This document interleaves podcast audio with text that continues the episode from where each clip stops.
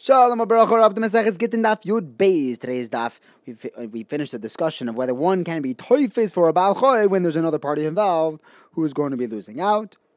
Can one take like a chacham for someone else? And the main subject of our daf is whether one is allowed to tell his eved that he's not going to give him food, as opposed to saying that to one's wife. What happens if he's makdish the hands of his eved? Is it actually a, a zechus? How is it a zechus to free an eved as opposed to Anisha. We begin with Rav Chisda who tells us that if someone does take from Baal Choyev when there's another person who could be collecting here, and now he's going to be missing out because you took it first, this is the Machlekes of Rebbe Eliezer and their Rabbanon, because they argue when it comes to Leket Shechampeh and a Mishnah. Rebbe Eliezer says that if someone takes Leket Shechampeh for his friend who's an Oni, it works, it belongs to his friend. The Chachamim say, nope, you have to give it to whichever Ani finds it first. An usher can't take it for a friend. There's another party involved. However, Ameimar, maybe a Papa, they say that it's not necessarily the same achlaikas when it comes to freeing an Eved, because maybe Rebbe Eliezer only says that he can be Zeicha for his friend, is because technically this usher can take the Leket Sharampeh himself if he's mafkir all of his nechasim and becomes an Ani. But that wouldn't work when freeing an Eved. And on the flip side, maybe the Rabbanon only said that it doesn't work. That he's not Zeiche for his friend, but like because there's a special pasuk there of Loi Salake La'ani, Loi Salake Loi La'ani. Don't take leket for an ani. But we don't have a pasuk like that by the Eved. And the Gemara says, Taka, what does Rabbi, Loza do with that pasuk, which sounds like a drasha, that you can't take leket for an ani? How does he allow it? He says that pasuk is just telling an ani to leave over from his own field just because he's an oni and he's right to take payah, he still has to leave payah. Now, Mishnah said that if the, a master wants to tell an Eved, I don't want to feed you, he would be allowed to do that, but he can't say that to his wife. So the Gemara says, it sounds from here that a master is allowed to tell a slave, work for me and I won't pay, and I won't feed you. The Gemara says, not exactly. Over here we're talking about where he tells the Eved, Instead of me feeding you, you go work and use that money for your food.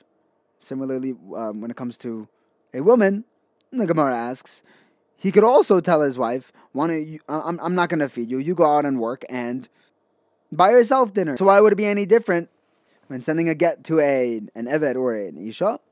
The Gemara answers, a woman might not make enough money to to, to buy to support herself. Uh, an Eved also may not.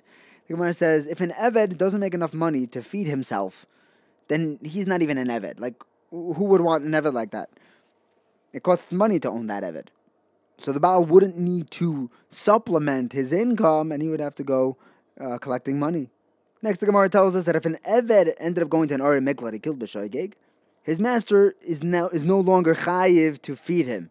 Not only that, any any money that he does make in the Uri Miklat goes to his master. It sounds like uh, the master. This sounds like a raya that the master can tell the slave, you know, I'm going to, uh, you, you're going to have to work for me, but I won't have to pay for your food.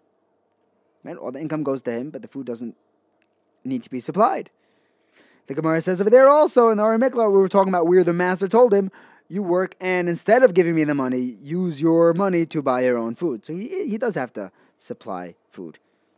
Aye, so why did we say that all the money goes to the master?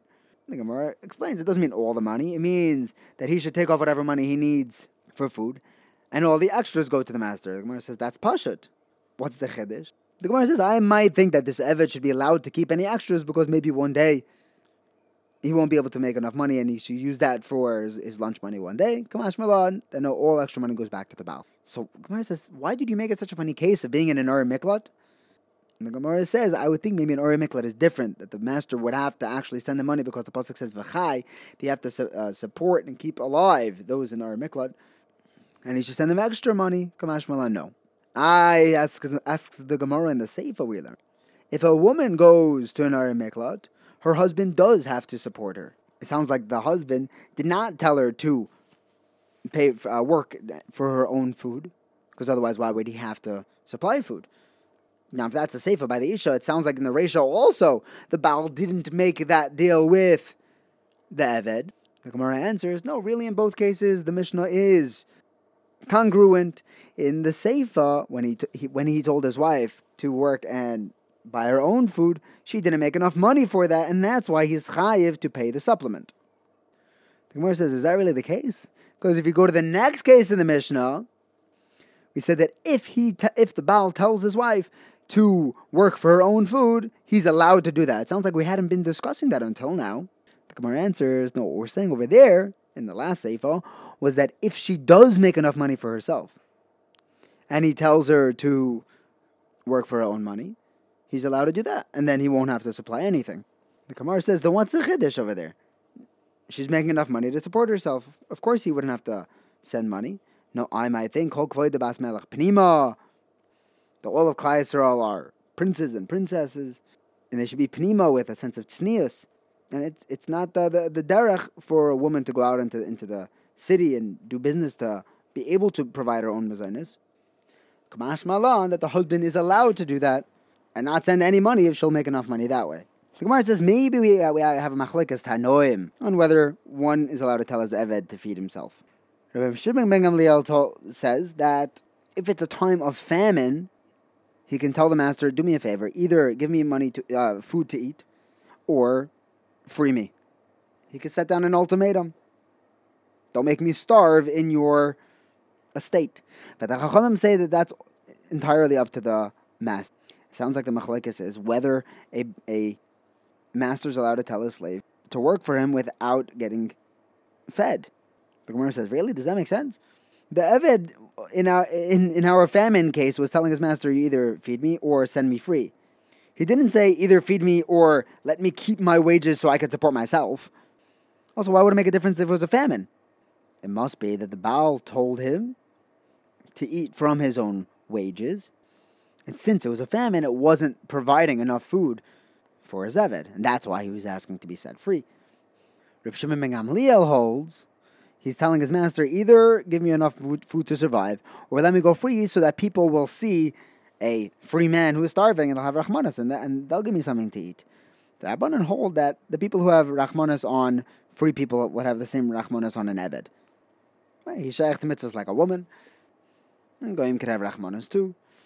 Next, the Gemara learns, uh, Rav tells us that if someone is makdish, his avodim, his Eved's hands, so everything that the Eved every penny that the Evan makes is automatically hektish, goes to the Beis HaMikdash. So, so Rav tells us this Evan is allowed to borrow money to eat and then work to pay back that loan.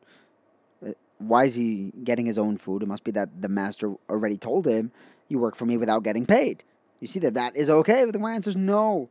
He is giving him food. Aye, so why is he borrowing money to eat? That's to eat extra things. It's not just survival based uh, beer necessities. The Gemara asks then, why can't Hektish scoop in and say, you were okay eating the basics until now, so you shouldn't be eating caviar on our cheshbon? The Gemara says that Hektish actually wants this Eved to be eating extra foods because that makes him a better Eved. So Hektish isn't, isn't losing out by this. The Gemara asks, how is this Eved going to pay, pay back his loan if every penny he makes automatically becomes hektish. And the Gemara answers that's not entirely true. If he makes a penny, it doesn't go to hektish.